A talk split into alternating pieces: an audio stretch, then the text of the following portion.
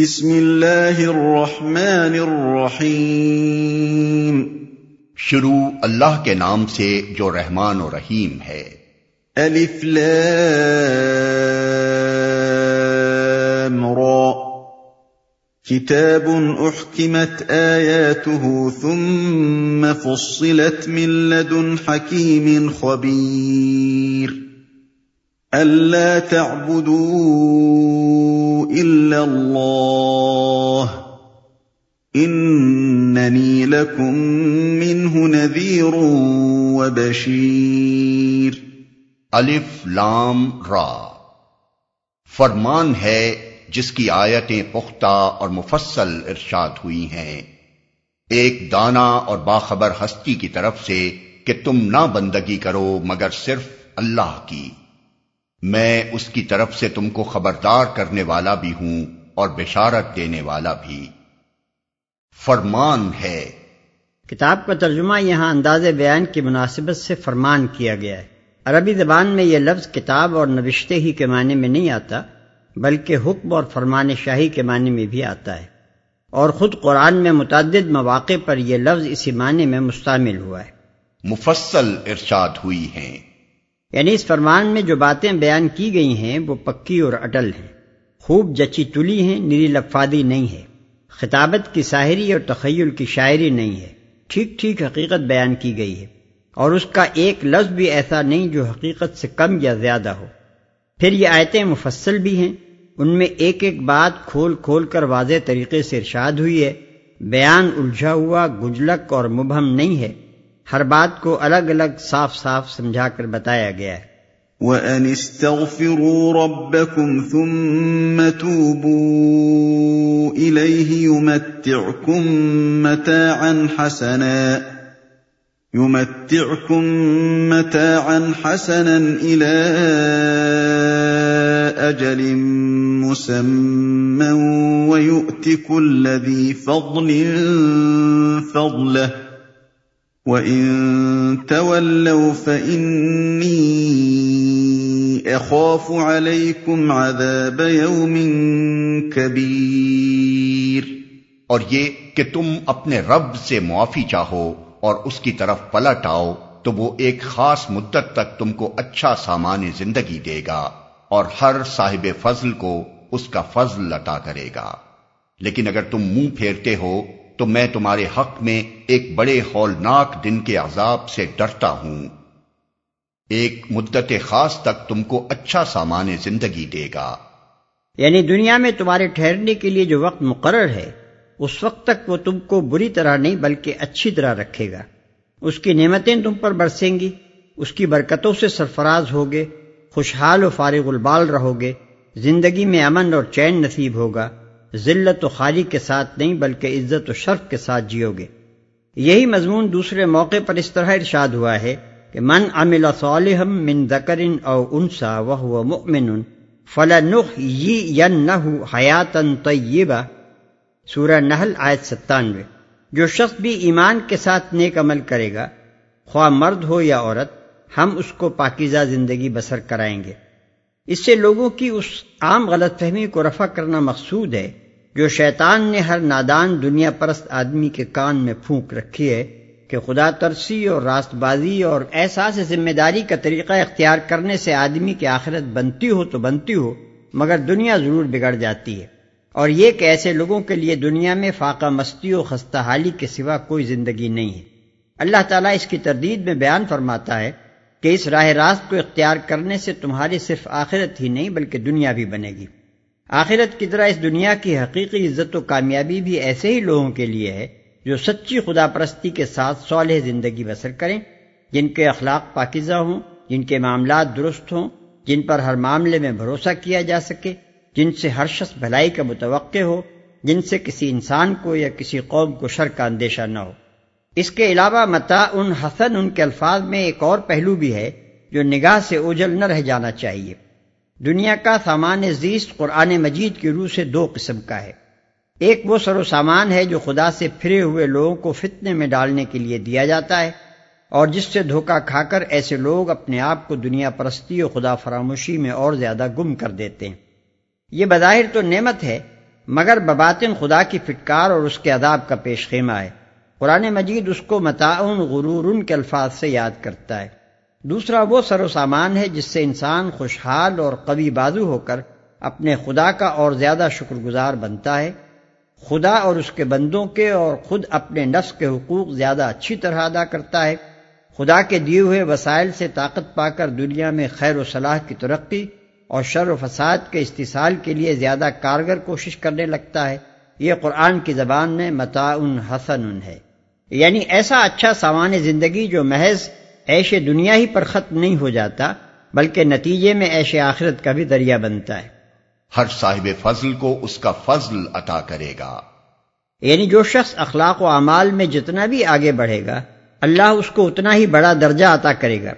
اللہ کے ہاں کسی کی خوبی پر پانی نہیں پھیرا جاتا اس کے ہاں جس طرح برائی کی قدر نہیں ہے اسی طرح بھلائی کی ناقدری بھی نہیں ہے۔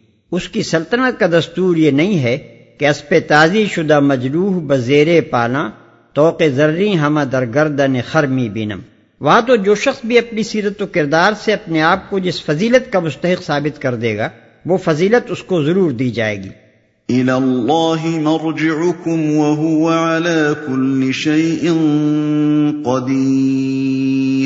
تم سب کو اللہ کی طرف پلٹنا ہے اور وہ سب کچھ کر سکتا ہے۔ ألا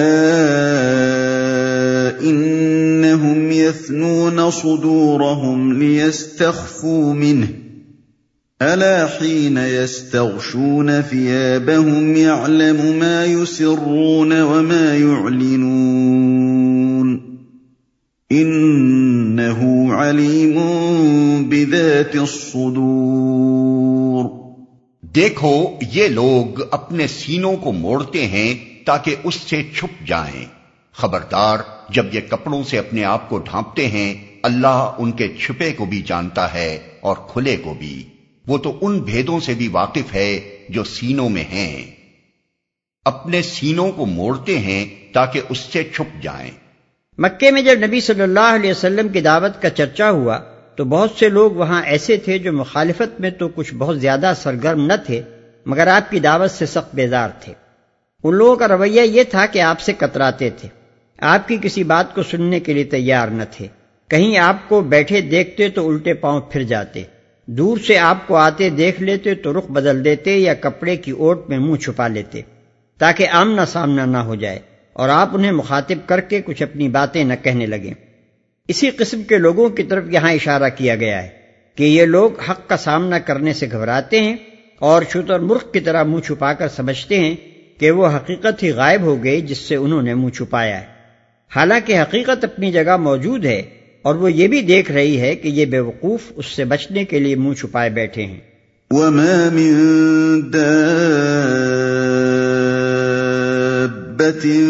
في الأرض إلا على الله رزقها ويعلم مستقرها ومستودعها۔ کل فی کتاب مبین۔ زمین میں چلنے والا کوئی جاندار ایسا نہیں ہے جس کا رزق اللہ کے ذمے نہ ہو اور جس کے متعلق وہ نہ جانتا ہو کہ کہاں وہ رہتا ہے اور کہاں وہ سونپا جاتا ہے۔ سب کچھ ایک صاف دفتر میں درج ہے۔ کہاں وہ سونپا جاتا ہے۔ یعنی جس خدا کے علم کا حال یہ ہے کہ ایک ایک چڑیا کا گھونسلہ اور ایک ایک کیڑے کا بل اس کو معلوم ہے اور وہ اسی کی جگہ پر اس کو سامان زیست پہنچا رہا ہے اور جس کو ہر آن اس کی خبر ہے کہ کون سا جاندار کہاں رہتا ہے اور کہاں اپنی جان جان آفرین کے سپرد کر دیتا ہے۔ اس کے متعلق اگر تم یہ گمان کرتے ہو کہ اس طرح منہ چھپا چھپا کر یا کانوں میں انگلیاں ٹھوس کر یا آنکھوں پر پردہ ڈال کر تم اس کی پکڑ سے بچ جاؤ گے تو سخت نادان ہو۔ دائی حق سے تم نے منہ چھپا بھی لیا تو آخر اس کا حاصل کیا ہے؟ کیا خدا سے بھی تم چھپ گئے؟ کیا خدا یہ نہیں دیکھ رہا ہے کہ ایک شخص تمہیں امر حق سے آگاہ کرنے میں لگا ہوا ہے اور تم یہ کوشش کر رہے ہو کہ کسی طرح اس کی کوئی بات تمہارے کان میں نہ پڑنے پائے۔ وَهُوَ الَّذِي خَلَقَ السَّمَاوَاتِ وَالْأَرْضَ فِي سِتَّةِ أَيَّامٍ وَكَانَ عَرْشُهُ عَلَى الْمَاءِ لِيَبْلُوَكُمْ أَيُّكُمْ أَحْسَنُ عَمَلًا۔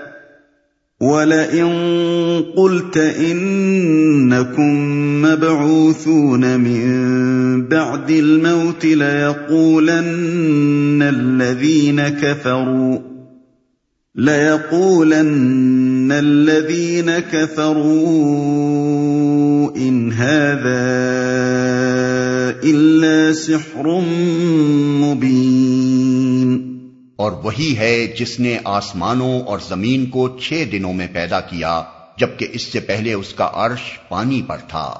تاکہ تم کو آزما کر دیکھے تم میں کون بہتر عمل کرنے والا ہے۔ اب اگر اے محمد، تم کہتے ہو کہ لوگوں مرنے کے بعد تم دوبارہ اٹھائے جاؤ گے تو منکرین فوراً بول اٹھتے ہیں کہ یہ تو سریح جادوگری ہے۔ اس کا عرش پانی پر تھا۔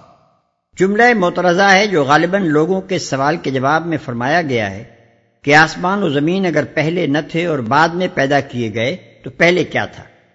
اس سوال کو یہاں نقل کیے بغیر اس کا جواب اس مختصر سے فقرے میں دے دیا گیا ہے کہ پہلے پانی تھا۔ ہم نہیں کہہ سکتے کہ اس پانی سے مراد کیا ہے۔ یہی پانی جسے ہم اس نام سے جانتے ہیں، یا یہ لفظ محض استعارے کے طور پر مادے کی اس مائع یعنی فلوئڈ حالت کے لیے استعمال کیا گیا ہے۔ جو موجودہ صورت میں ڈھالے جانے سے پہلے تھی۔ رہا یہ ارشاد کہ خدا کا عرش پہلے پانی پر تھا تو اس کا مفہوم ہماری سمجھ میں یہ آتا ہے کہ خدا کی سلطنت پانی پر تھی۔ تم میں سے کون بہتر عمل کرنے والا ہے؟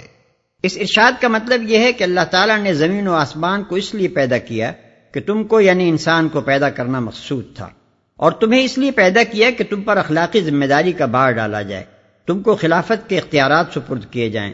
اور پھر دیکھا جائے کہ تم میں سے کون ان اختیارات کو اور اس اخلاقی ذمہ داری کے بوجھ کو کس طرح سنبھالتا ہے۔ اگر اس تخلیق کی تہ میں یہ مقصد نہ ہوتا، اگر اختیارات کی تفویض کے باوجود کسی امتحان کا، کسی محاسبے اور بعض پرس کا اور کسی جزا و سزا کا کوئی سوال نہ ہوتا، اور اگر انسان کو اخلاقی ذمہ داری کا حامل ہونے کے باوجود یوں ہی بے نتیجہ مر کر مٹی ہو جانا ہی ہوتا، تو پھر یہ سارا کار تخلیق بالکل ایک محمل کھیل تھا۔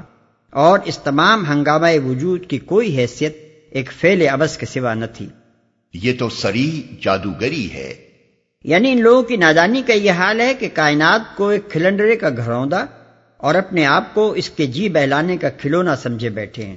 اور اس امکانہ تصور میں اتنے مگن ہیں کہ جب تم انہیں اس کارگاہ حیات کا سنجیدہ مقصد اور خود ان کے وجود کی معقول غرض و غائز سمجھاتے ہو تو کہا لگاتے ہیں۔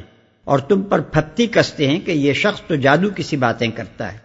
وَلَئِنْ أَخَّرْنَا عَنْهُمُ الْعَذَابَ إِلَىٰ أُمَّةٍ مَعْدُودَةٍ لَيَقُولُنَّ مَا يَحْبِسُهُ۔ أَلَا يَوْمَ يَأْتِيهِمْ لَيْسَ مَصْرُوفًا عَنْهُمْ وَحَاقَ بِهِمْ مَا كَانُوا بِهِ يَسْتَهْزِئُونَ۔ اور اگر ہم ایک خاص مدت تک ان کی سزا کو ٹالتے ہیں، تو وہ کہنے لگتے ہیں کہ آخر کس چیز نے اسے روک رکھا ہے۔ سنو، جس روز اس سزا کا وقت آ گیا، تو وہ کسی کے پھیرے نہ پھر سکے گا، اور وہی چیز ان کو آ گھیرے گی، جس کا وہ مذاق اڑا رہے ہیں۔